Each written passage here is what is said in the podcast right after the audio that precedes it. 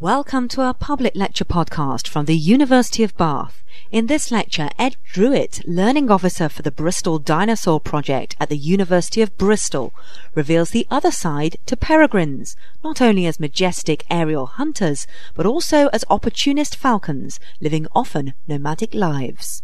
Good evening, everybody. Can you all hear me okay? Fantastic. Right. Well, it's a pleasure to be here this evening. I've gone from one contrast to another. I was in Nag's Head RSPB Reserve in the Forest of Dean this morning, um, showing MSc students how to do bird surveys. So it's a contrast to come here and a pleasure uh, to be able to talk about peregrine falcons. So this evening, really, I want to, as the introduction said there, really, go through um, talking about Bath's very own peregrine fun- uh, hunters, um, they're one of our fastest birds of prey in the world.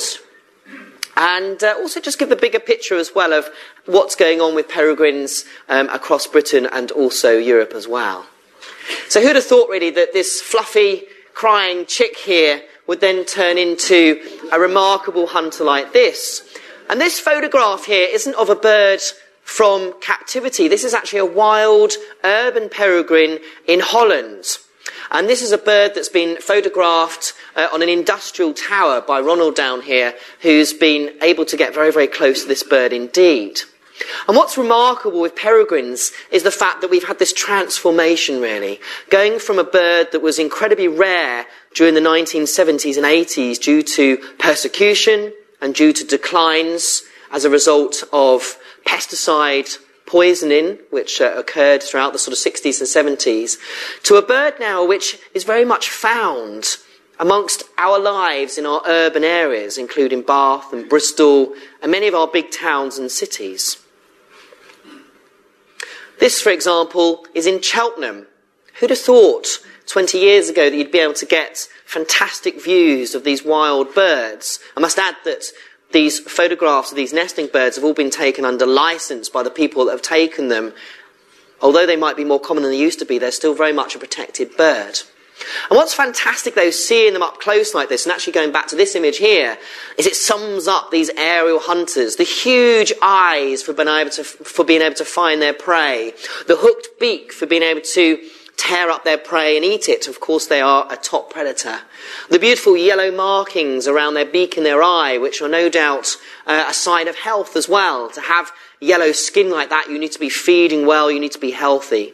And the black hood of the animal there is thought to sort of help almost a bit like sunglasses, reducing the glare, absorbing some of that sunlight um, when they're feeding, uh, perhaps during a very bright sunny day. As their name suggests, they are a falcon. This is one of our Bath birds. This is the female here, taken by Mark Fisher, who takes some fantastic images of the Bath birds. They have these long, pointed wings, really, to give them fast flight. They can bend them back behind their body in a stoop dive, where, at least on two occasions now, the BBC have recorded them flying, even for a few milliseconds, at 200 miles an hour. And it's quite remarkable. You see all sorts of variations in this speed in the books, but the BBC have managed to record this on two occasions where they've dropped birds from, from hot air balloons. They've had special recorders on them to record just how, not literally drop them, mind. they have had to sort of fly as they're doing it. But just fantastic views of these beautiful birds, this barring underneath you can see here of these peregrines. And from above, they have these remarkable grey markings here, which keep them very well camouflaged against the habitats where they're found naturally, which are rocky crags and perhaps uh, rocky coastline places, and they're very well camouflaged. This is an immature bird that I photographed down on the Somerset levels in the winter sunshine against the beautiful blue sky here. And as a young bird, they tend to be slightly duller looking. They've got streaks going down the body rather than stripes going across the body. But no doubt here you can just appreciate, hopefully, those long pointed wings. And they're a big falcon. They can vary sort of between a carrion crow size, perhaps up to a small buzzard, which many of you may be familiar with seeing flying or soaring over Bath. Not to be mistaken perhaps for a sparrowhawk, which has these broad wings. Rather than being long and pointed, sparrowhawks have these very broad, almost like bulging wings, which enable them to dash between trees and woodlands. Or kestrels, which are much smaller, still with those pointed wings and a longish tail, but these guys are smaller and also more likely to be seen in open country hovering, listening and looking for voles and small rodents. And buzzards, which are big birds, but they don't have those long, pointed, thin wings. They have these broad wings instead, which allow them to soar. So peregrines hopefully are very distinctive. I mentioned about the pesticides that caused the decline of the peregrines in the 60s and the 70s. And what these pesticides did, DDT did, was it caused these eggs, like this is an addled egg, so this is one that didn't hatch, and we send these off for analysis so we can see how thick or thin the eggshells are. But basically, adult birds were laying eggs like this, and they were just crushing under the weight of the adult birds.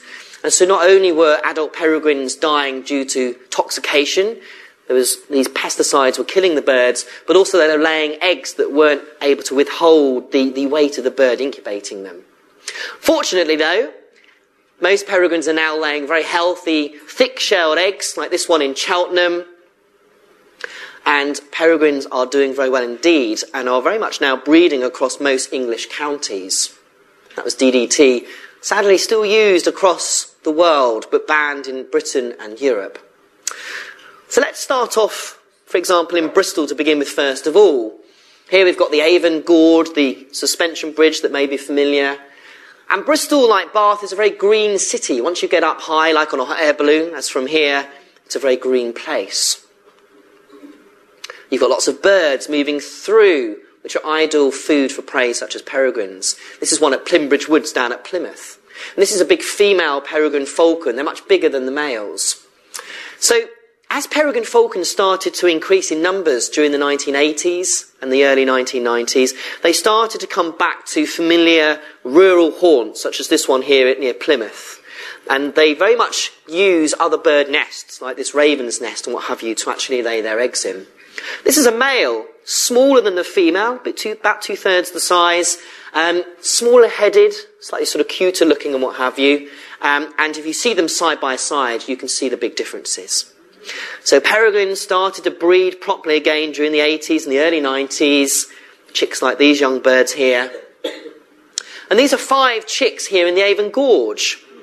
Now, if anybody knows anything about peregrines in, in, more detail, you'll know that peregrines normally lay between one and four eggs, not five usually. And yet in the Avon Gorge, the pair have had five chicks now in 2008, 2010 and 2011.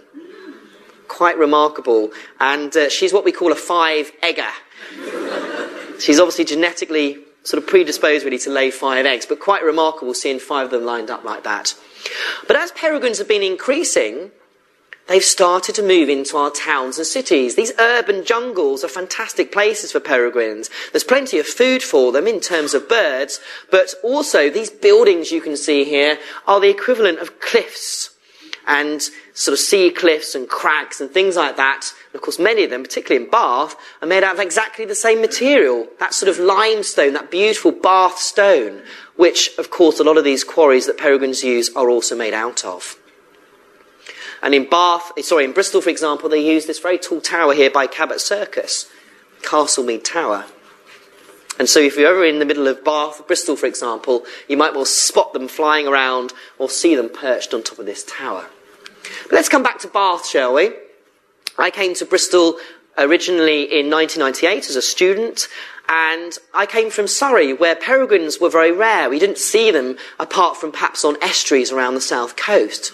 So when I came to Bristol and realised that peregrines were in this area, I was very excited for two reasons. One, to see this fantastic rare bird of prey, but also because ever since I've been probably about six or seven, I've always been interested in collecting feathers and skulls as a naturalist. So it's very exciting to find the peregrines were eating all sorts of interesting birds.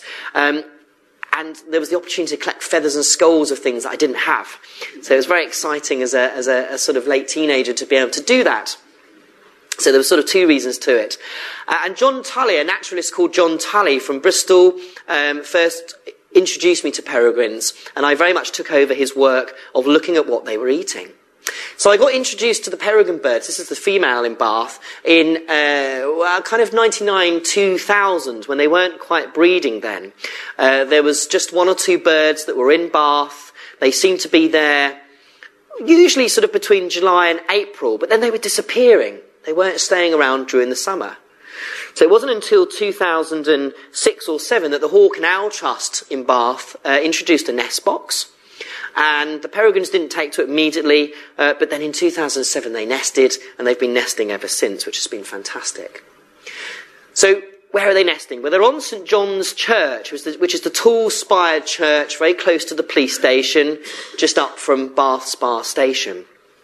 And they're often to be seen perched, like this one here, like the female here, on perhaps one of the pinnacles, um, often on the sides that are actually facing the police station or perhaps facing towards Bath Abbey. But just to illustrate some of the other places really in the Bath sort of stone. So this, for example, is a female that was using um, Stapleton Church just off the M32 in Bristol. But it just illustrates really the fact that to these birds, this Bath stone being used on these churches is just home from home really using a natural sort of quarry.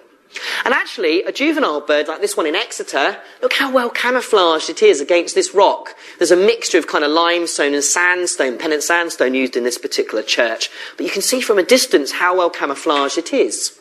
And you might be thinking, well, why does a peregrine need to be camouflaged? It's a predator. It's the one that's actually catching birds that need to be camouflaged. What you have to remember actually is if you go back thousands of years ago, and actually if you go over to Europe, peregrines are still eaten by goshawks and eagle owls and other birds of prey. So they are still um, predated as well as being a predator in many parts of the world.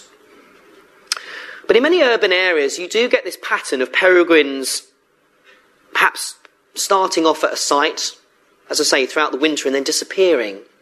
And they could be birds from abroad, but it may just be sometimes they need a little helping hand, and they need perhaps a nest platform or a nest box like this one in Cheltenham put in place, which just means they can nest. And actually, what the peregrines were doing here in Cheltenham was they were actually laying eggs just on the ground here, and the eggs were rolling into the guttering. And obviously, they weren't able to be incubated. So, by introducing a box like this with a little bit of gravel, it's ideal for the birds to lay their eggs and what have you. And peregrines are just beginning to lay eggs. I've just got news today that in Nottingham, uh, the peregrines have laid their first egg, and I think they'll probably be the first in the whole of the UK to lay eggs. Last year, Bath were the first. they, they, they, laid their egg on about March the 1st, uh, March the 10th last year, but Nottingham have beaten us to it this year. And actually, when you have these fantastic boxes like this, it does present us with a great opportunity to watch these birds. For us, actually, watching the birds and knowing how many eggs, there is a little camera which connects to um, a chap called Colin Morris, who's part of the Hawk and Owl Trust in Bath, and we can monitor these birds. But from afar, if you're over on the rugby club side of, of Bath, on the other side of the river, you can watch them through telescopes and binoculars and get these sorts of views.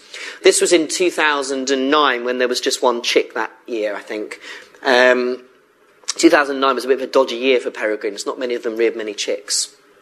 So here's a nice photograph of the female feeding on a collared dove here by Mark Fisher. Beautiful photograph of her after, uh, after she's caught a collared dove. So they've been breeding now in Bath since about 2007, and I've been studying very much what they eat since 2000 and getting a really good idea of what they're feeding on, and more recently looking at what, um, where they go and how long they live for. So some just like some nice images really of uh, the female here taken by Mark to illustrate to you just how they're using Bath really as a site. So they use St John's Church as a place to breed. They use it as a place to roost. But there's also other churches and buildings that they use as well. They use sometimes um, Bath Abbey, and they also go to sort of outlying churches around the outskirts of, of Bath as well um, to actually feed or to roost. And Bath, of course, is in this basin, but it's a fantastic kind of place for the peregrines to move out of the city to go and feed if they need to. And if any of you are over there watching, you might sometimes see the birds just circling higher and higher and moving out into the countryside to probably go and feed. Now, this one's great because it shows you the size difference. Here's the female up the top here, and here's her mate AA. I'll tell you a bit more about him in a minute. He's one of the first young peregrines we ever ringed in the West Country. But hopefully you can appreciate, even though they're sort of a little bit apart there, the size difference. She's that much bigger. We think there's two reasons why peregrines are different sizes. One is perhaps so that they're in less competition for food with each other. So male peregrines would feed on a certain size bird and females on another. But it may also be that the, fe- the male peregrines are actually just choosing big females. Because obviously the bigger the female, the bigger the eggs, the bigger the chicks, the more likely it is that they're going to be survivals, uh, survivors and, and, and to actually fledge chicks and what have you. Even though they may require a little more food.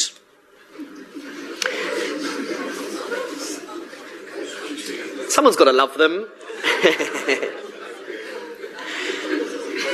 I'm going to come back to the prey a little bit later. I wanted to sort of tell the story more about the ringing to begin with, really. this is what the babies look like when they're about three weeks old. You may be familiar with bird ringing. It's the process of putting an identification ring on a bird under license. You have to have a special license for peregrines, but just genuinely to ring birds, you have to have a license. And it's a way in which it's not interfering with the bird, but if the bird is recovered, alive or dead, we can find out how old it is, where it's travelled to. And advances in technology are allowing us to do other things as well. Some of you may be familiar with cuckoos. They're becoming quite rare in this country now, certainly in England. And the British Trust for Ornithology have been spending money, about £3,000 a bird, to track them all the way to their wintering grounds in Africa. And it's been incredibly successful. And this winter, five cuckoos that were satellite transmitted uh, in Norfolk have been traced all the way to the rainforests of the Congo where gorillas and chimpanzees live.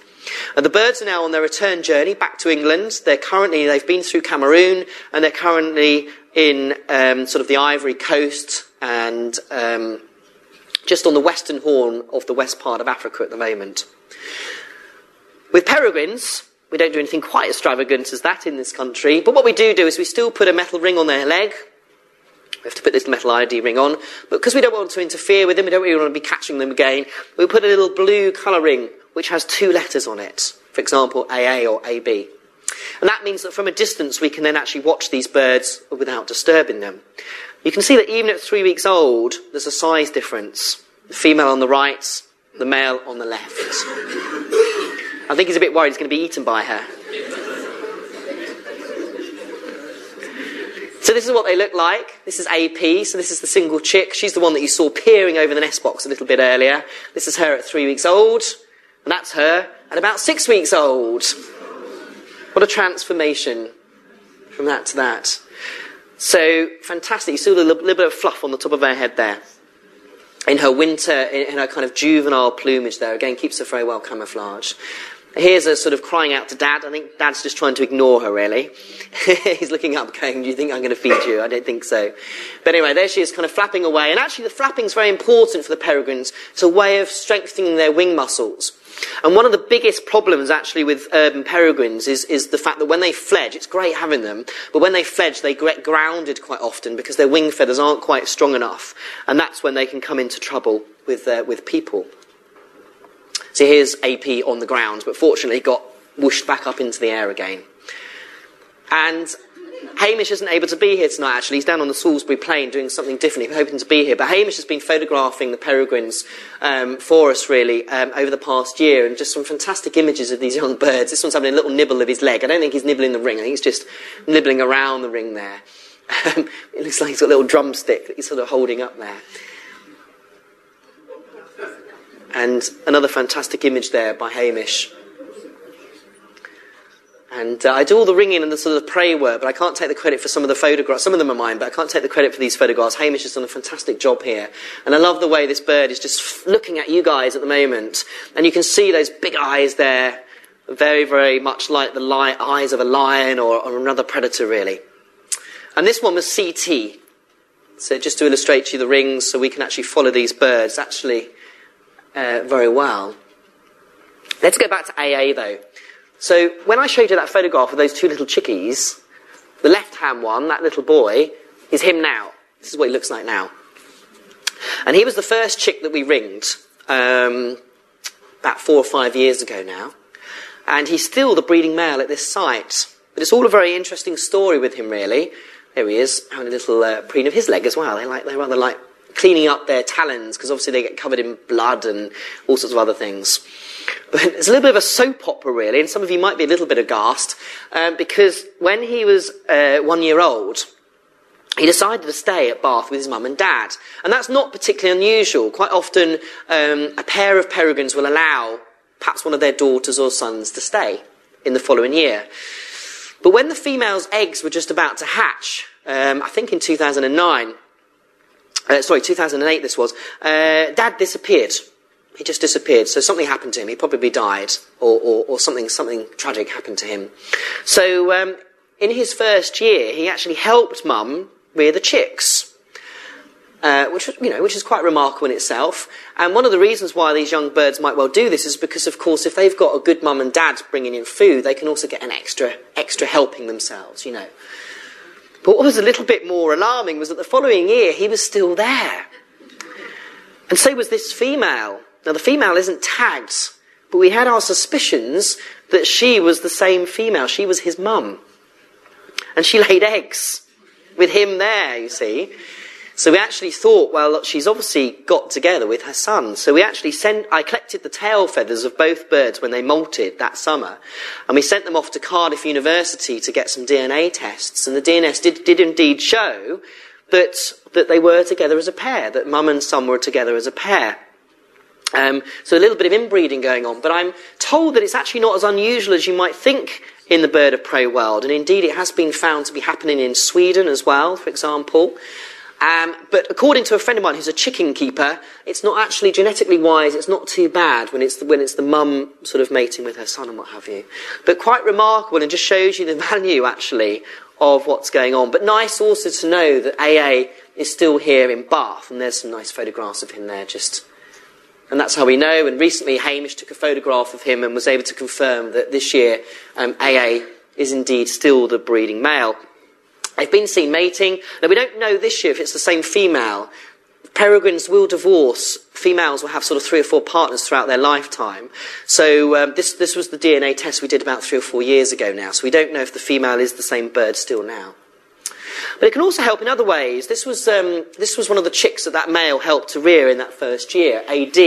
And she disappeared not long after fledging, and we thought that she'd died. And then suddenly in October, November of that year, she suddenly reappeared. And we know that she obviously survived, and it was her because of her colour ring. So I'm not sure what happened to her. I have my suspicions that she got into trouble. Perhaps came into captivity. Perhaps someone tried to help her and then at a later date managed to release her and she still survived. I'm not sure. But just shows you the value sometimes of doing this. I mentioned to you about urban peregrines having problems with getting grounded. And what it means, unfortunately, is that they get brought into the RSPCA. So I've been working with the RSPCA in West Hatch to make sure these birds get released again. So this was a big female in Cardiff. She was huge, absolutely huge. Look at her there. This was a little male at uh, Filton Airfield. Here he is back on the uh, and hangar where the Concorde was made. And this little male, a bit of a contrast to that big female from Cardiff, this was one of the five chicks in the Avon Gorge. He ended up grounded in Leigh Woods. So we returned him to the wild, and here he was a year later with his ring on there, with a mate down at Blagdon Lake, not too far from here, probably about 50 miles south of here. So again, just building up a little picture of what's going on. This was one of the chicks that we ringed, one of the first chicks we ringed in the Avon Gorge in 2009. AX, big girl she was, because she was getting all the food. And here she'd been handed by Rachel, who's one of the zookeepers at Bristol Zoo, and I'm just doing the measuring there on the left. There she goes back into her little ledge. And the great thing about peregrines, and actually this was particularly with Bath, is we've been able to give them some fantastic publicity. And the Bath birds have really featured a lot on national BBC television, as well as regional. So you might recognise Alison Vowles here, who's one of the BBC Points West presenters and also presents on BBC Radio Bristol. And she did a really nice piece for Points West. Here she is with my friend AD, who helps me with the project. Last year we did a piece for Inside Out West. Here's my friend Mike Dilger doing a little piece with AD and I as well. And they've also featured on Springwatch. Here's Martin Hughes Games, who some of you may know from BBC Springwatch and Autumn Watch, and they feature us ringing the chicks in the Avon Gorge. So peregrines really capture the imagination of people, which is fantastic. And, and, I'm very proud to have been able to have brought the Bath peregrines really to the wider general public for people to learn more about them. This is one of those young birds that featured fledging. There they are. The motley crew there on the edge of the cliff. And this was some of the Avon Gorge birds last year, just to illustrate to you. So this is another example of how that ringing helps us. This is one of the young birds that we colour rings for Spring Watch. Well, not for Spring Watch, but Spring Watch covered it. BT. And uh, so when was it ringed now? So it was ringed in May 2010, and in April 2011 it was spotted up in the Malvern Hills near Worcester. So it hadn't travelled too far, but far enough, and uh, slightly blurry, but you can just make out the number on the ring. Sadly, it was recovered in autumn last year, a few months later, dead below some power lines, and this was its leg here and what have you. But out of those five birds that fledged that year, it's the only bird we've heard from, and at least we've got its whole life cycle. We know now when it hatched, when it was ringed, and when it died as well. So we don't know when we're going to hear back from the other ones, but we shall wait and hear. Another place that I do hear from as well is Derby. And I just wanted to show you a couple of nice photographs from Derby, really. Again, just illustrating the fantastic images we can get. These ones by John Salloway here. And one of my favourites. This one gives you a real kind of peregrine's eye view on Derby Cathedral, looking down at the male, sat on his gargoyle, with people walking below. And it also is how I find prey remains, because when he's feeding on a bird, the feathers and everything else fall to the path below. And a beautiful picture of the female there against the sandstone. And there she is flying off. So, what does this ringing show us? Well, it tells us an awful lot about where these birds are coming from. These red lines show you birds that have been ringed in Lapland and have been ringed in Norway and Sweden, and they've come to the UK, including the West Country, to spend the winter here. So, this motley crew here, which are in Lapland, then fly all the way south, even as far as North Africa, believe it or not. And birds that are ringed in southern Finland don't fly quite as far. They fly as far as France, maybe a little bit of Spain, maybe a little bit of Eastern Europe. And this is called leapfrog migration, where those birds which are hatched in the farthest north of Europe actually fly over those further south and carry on even further south. This was a young bird that was picked up on the Somerset Levels not too far from here, probably about uh, 45 minutes away, hour away from here, down here, in November 2009. But it didn't have a British BTO ring on its leg. This blue ring on its leg was in fact from Stockholm. It was a Swedish ring, and this bird had been ringed as a chick in June 2009 near a town called Arvika in Sweden. And so between June, when it was fledging in 2009, and November, it had made its way to winter on the Somerset levels. And I have my suspicions that in the late 90s, some of these birds that were coming to Bath and were only here between April, sorry, were only here between July and March, April time. I have my suspicions that sometimes they might have been migrant birds. And they were disappearing in April time to then go back. Because there's no point in them moving perhaps until March, April time, because it's still frozen further north, of course. And I have my suspicions that perhaps they were that. If not, perhaps they were just nomadic and when they didn't have a place to nest, they just decided to move around the West Country for a while. We're learning a lot more about peregrines now as well by satellite tracking. This is in Poland. We don't have the money for this in this country, but in Poland they can tap into EU funds where they ha- can, and they come up with all sorts of other ideas of where they're going. So this was a young peregrine, for example, uh, satellite transmitted in, in Poland, and it's gone all the way down into the Czech Republic, and then it's gone over towards Dresden and into southern uh, parts of Germany. This one here, the green one's done a similar sort of thing, but not quite as far. And this one's tended to stay around central Poland. So by looking at some of this data in other parts of Europe, we can also learn a little bit about perhaps what our peregrines are doing and perhaps what our young peregrines in Bath have been doing. It's probably very similar. They've probably been moving around the West Country and maybe even going down the M4 corridor a little while. Peregrines don't just nest on our churches, though, in Germany. They might nest on a, an old crow's nest, like here, for example. They might nest on nest boxes or nest baskets like this, these pylons here. And actually, most of Dorset's peregrines actually do nest on pylons. I wouldn't want to be out there though. In Germany, in an industrial part of Germany, they nest in these fantastic dog baskets, on, on, and over 90% nest in these dog baskets. And you can find out all sorts of other interesting things as well when they come closer to us. This is a power station in Germany, and there's a pair nesting on this chimney facing that direction, and believe it or not, only about 500 metres away, a pair nesting on this chimney in that direction. Perhaps they're related, I don't know, but quite remarkable that peregrines are nesting that close. Around the Bath region, most peregrines are roughly about two miles apart from each other. All a bit squashed in there, I think. They nest on the ground still in some parts of Europe as well, not so much in Scotland these days where they used to. The declines kind of saw the end of a lot of the genetic population that did that. And in Germany and Belarus and Poland and the Czech Republic, they're still hanging on to a tree nesting population of peregrines. We occasionally get peregrines nesting in trees in this country, but not very often. So I've talked a little bit about the ringing, about the movements, and, and a, an introduction there to the Bath birds and what have you. But my original reason for getting into peregrines was, was food, was feathers and skulls and finding out what they're eating. They cache their prey as well. This is a bird here with a pigeon he's about to tuck into the cliffs. So peregrines not only eat their prey fresh, for example, when we had that very cold weather, and lots of birds might suddenly exit the Bath region, the peregrines need to make sure they've got a stock of food. So they stock up dead birds which they can feed on for another day. And this is the sort of thing I'm often identifying feathers like this. Any ideas what any of these feathers might be? Woodcock is a very good guess. Not woodcock, but it's a very close guess. Anything else? No? Well, woodcock's a really good one. These ones that look a little bit wood, like woodcock here are actually from quail, but very similar pattern feathers. And the ones on the left, they're a little bit like collared dove, but they're actually from turtle dove. So very subtle feathers like this can tell us an awful lot about what the peregrines are feeding on, but also what other birds are doing. I won't stay on this too long, but it just illustrates we find feathers and we find skulls and we find all sorts of things that can tell us about what birds are eating. This was a peregrine with a green woodpecker in Cheltenham. So female peregrines will feed on birds the size of jays, males will feed on size of birds around about blackbird collar dove size. We think of them as eating feral pigeons, but actually my work on the Bath birds shows that only about half their diet in Bath is pigeons. So they eat a few of those, but they also eat lots of other things as well. So they, like, they do like eating pigeons, but it's only about half the diet, which means they're also eating lots of other interesting things as well. So they're very opportunistic.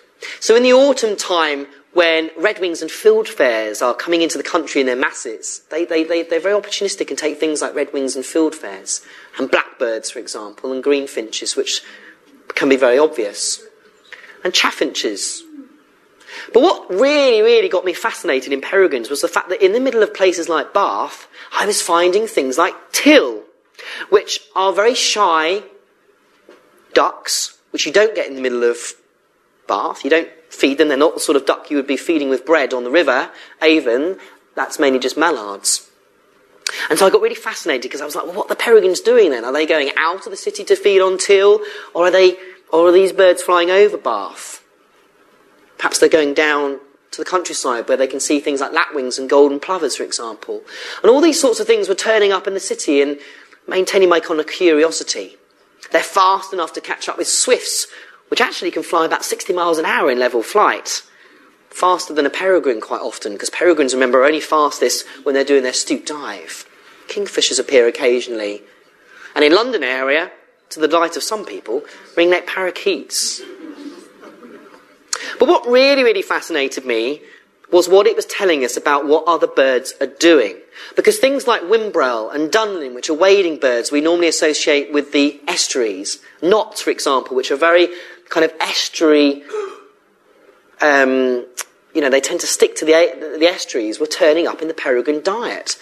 And what it's been showing us really is it's been revealing a lot about the movements of these birds. These have been turning up in Coventry and Derby, for example, and revealing that these birds are most likely to be passing through the UK and the peregrines are sort of finding them. The peregrines aren't going all the way from Derby to the North Norfolk coast, we don't think. We think these birds are moving through Bristol or through Bath. Black-headed gulls are perhaps less unusual. A lot of these birds are just moving back to Eastern Europe now, but when they are here in the winter, the peregrines take advantage of that glut. And sometimes you might get ringed birds as well. These rings, for example, are from a tern, and a roseate tern. This was one taken in Exeter, and it had been ringed in 2000, sorry, 1997 in Rockabill near Dublin. And it had been to Africa and back three times and was on its way back up when it got eaten. We've had the seventh Swedish ringed Arctic tern taken by the peregrines, again building up a bigger picture of what Arctic terns are doing. These guys actually go all the way to Antarctica for the winter, and then they come back through. And this was taken on a day when there was a big flock seen at a reservoir near Derby Cathedral, not far from Derby City. And so we think the peregrines were probably intercepting that flock, again being very opportunistic. But what, I'm, what particularly kind of got me with the prey was what's happened when it starts to go dark. Because there's been birds like little grebes and woodcock and snipe and jack snipe, things like blackneck grebes. A blackneck grebe feather here, this white feather here, and this wing of a little grebe, and quail and water rail, and even things like corncrakes. And these are some feathers here of a spotted crake. And these have all been turning up in the diet of peregrines, not just in Bath, but other places, but particularly Bath, and this is where I was doing the study.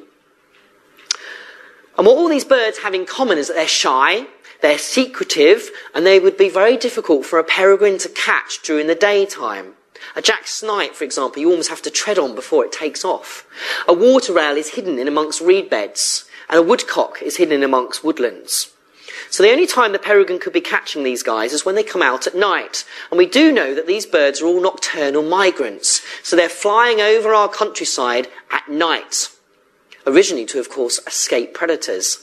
But with, that, with human beings, we've produced street lamps, and with street lamps, we have light going up into the sky. And if any of you have been in Bath, perhaps after a meal out in the evening or going to the theatre, you'll see how well herring gulls and lesser pepper gulls become lit up when the street lamps.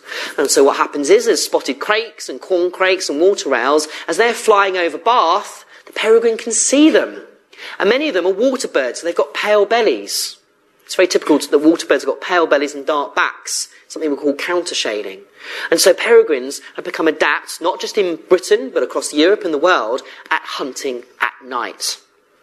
And this is the particular work that I've been studying and looking at. And this has now been supported by actual footage from Derby, where they have actually had nighttime cameras filming the peregrines, bringing back live woodcock and live snipe, and most recently, the week before last, a live teal in the middle of the night.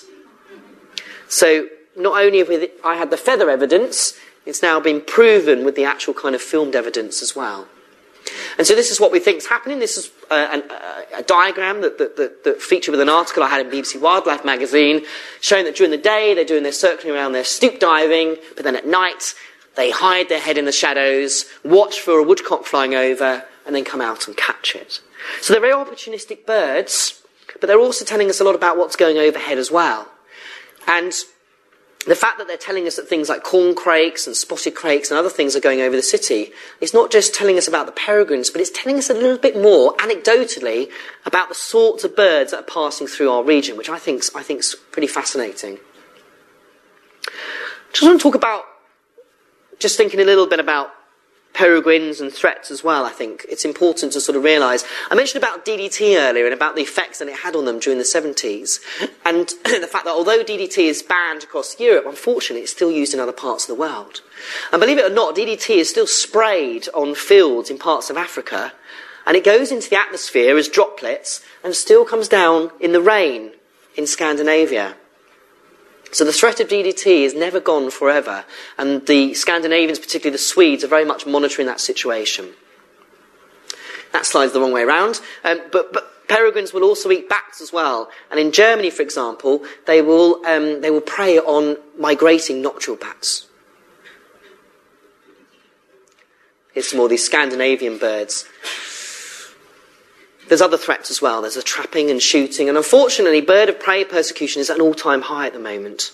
So if any of you are supporters of the RSPB or the British Ornithology and other, and the Hawk and Owl Trust, and you see these petitions to try and get the government to lobby to make landowners, for example, responsible for this sort of thing going on, then do support it and try and stop it happening. But there is a more natural threat to peregrines, believe it or not. This is a quarry in Germany. And in this quarry, there's something else living in this quarry that's a threat to peregrine falcons. I have already mentioned it actually, but it's quite fascinating. And this thing likes to eat big birds, like buzzards. Can you imagine trying to catch and eat a buzzard? These are the feathers of one. It likes to eat owls. Here's some long-eared owl feathers. And this is a baby of it. Any idea what it might be? An eagle owl, yes. A baby eagle owl. Mummy eagle owl. and believe it or not, this is one of those conservation conundrums because eagle owls are spreading across Europe. They've also seen a decline, but they're increasing now, both from reintroductions and just naturally. And they can also fly some distance. They can fly over mountains and they can fly 300 miles if they want to. Um, and they're spreading across Europe. But while peregrine numbers are still quite low in other parts of Europe, they're, they're pretty high. In England, in Britain, we've got the highest peregrine population in Europe. We've got this conundrum because actually eagle owls um, don't mind the odd peregrine to eat. And I remember speaking to someone I know who was in France and he was watching this peregrine in a quarry just flying along low, and suddenly out of the blue, this eagle owl appeared and tried to swipe at the peregrine, just missed it. But even in Scotland, where we've got some sort of feral living eagle owls, um, peregrines have also been eaten on the odd occasion. So it's not always a man made threat. We have that conservation conundrum where two birds that are recovering from very low populations are suddenly coming into conflict because of the fact that one likes to eat the other. This was an eagle owl that we had in Bristol um, just a few years ago. I thought I'd just show him off, he's quite nice. But there are some fantastic things going on with peregrines as well, not just here in Bath with the Hawk and Owl Trust, for example, um, but also We've got the RSPB, they do Cheddar Gorges wildlife, showing people wildlife. We've got Symonds Yat Rock, for example. So there's some fantastic opportunities to show people peregrine falcons. And I'm very much in favour of this because I think if these sites are exposed and people are showing, you've got people there all the time, those birds are going to be much less vulnerable to persecution or having their eggs taken and what have you. In London, they formed the London Peregrine Partnership to make sure that people are talking to each other there was a time when lots of businesses were wanting to be quite green and thinking, yes, let's put a peregrine nest box up, trying to get green credentials. But actually, just putting peregrine boxes up willy nilly across London isn't really going to help the situation. It needs some coordination, it needs some thought about where these boxes are going to go. And in 1997, I went to Poland and met all these other fantastic people that are studying peregrine falcons across Europe and found all sorts of fascinating information. This is um, uh, Norway, for example, where peregrines used to be all across Norway in the 1900s, but in 1975 they were very patchy. Here's the pink. So I think this is Sweden actually. And then peregrines started to reappear, but in the north and the south, and there was a gap in the middle. And they were really worried because there was not going to be any gene flow between the two. So what they started to do, there's a nice Swedish peregrine there, was they started to reintroduce them through breeding them in captivity. This isn't something we had to do in the UK, it's something they've had to do in Scandinavia. And then releasing them back, and we find out all sorts of fascinating information. So, for example, female X8 up there, she was actually um, hacked back to the wild. That means that she was reared in captivity and then she was released back into the wild over a period of time. That's what hacking means. In 1995, and she was released in this central part of Sweden, and she then decided to move north and mate with this male here, number three. And then after a couple of years, she got fed up with him, so she moved further north in Sweden and met up with a wild male peregrine. I should have added that he was actually a hackback wild as well. So she mated with him and then got fed up with him after a couple of years and has since been with male 08 since 2004. So it provides us with some great information like this as well. And this is all in pidgin English, but it's quite fun if you have a little read of the speech bubbles there.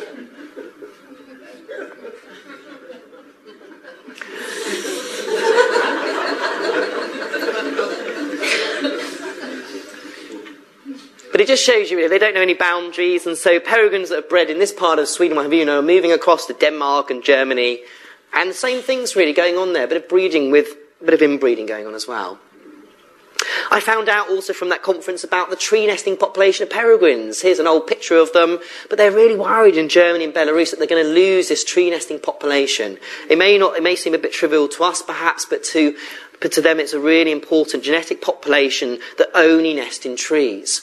And so they've been hacking peregrines back to the wild in special cages like this where food is left for them, the peregrines can come and go until they learn to feed for themselves properly and, uh, and then finally they don't come back. But the idea is to try and get them to associate these woodlands with nesting. And they've even gone as far as hacking the chicks back via goshawks, so getting goshawks to actually raise peregrine chicks, so that the peregrines think, probably they're goshawk as well, but also that, that they came from a, a tree nest, so therefore when they breed, they want to actually go back and nest in a tree. Quite remarkable lengths that they're going to. And peregrines are gradually reappearing again in Poland, and this is a, sort of an industrial building here with a peregrine on it. So they're much further behind we are in this country, but nonetheless putting a lot of effort into getting them back. So a few final shots really of peregrines. This is one in flight in Poland. From all of that stuff we found out in that conference in 2007, they put together this fantastic book um, for those scientists, I guess, and people studying peregrine falcons. And just a great way of showing how people are very joined up and talking to each other and trying to share this information. So, we've learned a lot really over the last sort of 45 minutes or so. I started off just sort of introducing the peregrine falcon and talking about them, introducing the Bath birds really, a little bit of sort of history, a little bit of a soap opera with AA, sort of mating with his mum, talking about the ringing and the value of that ringing, what it's telling us, not only on a local level, for example, with that Avon Gorge bird going down to Blagdon and the other bird going up to the Malvern Hills, but on an international level as well. Birds coming down from Scandinavia. And then looking at the food and the fact that peregrine falcons are not just eating pigeons, but a whole variety of other birds, and they've become adapted to hunting at night as well. Here's that female again in Holland checking out the photographer, checking out Ronald.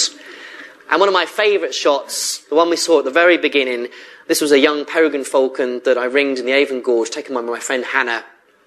And for me, just sums up the privilege, the special importance of these birds, uh, and also the fact that it's been a success, that over the last sort of 30 years or so, we've been able to bring back what was a bird almost on the verge of extinction 30, 40 years ago.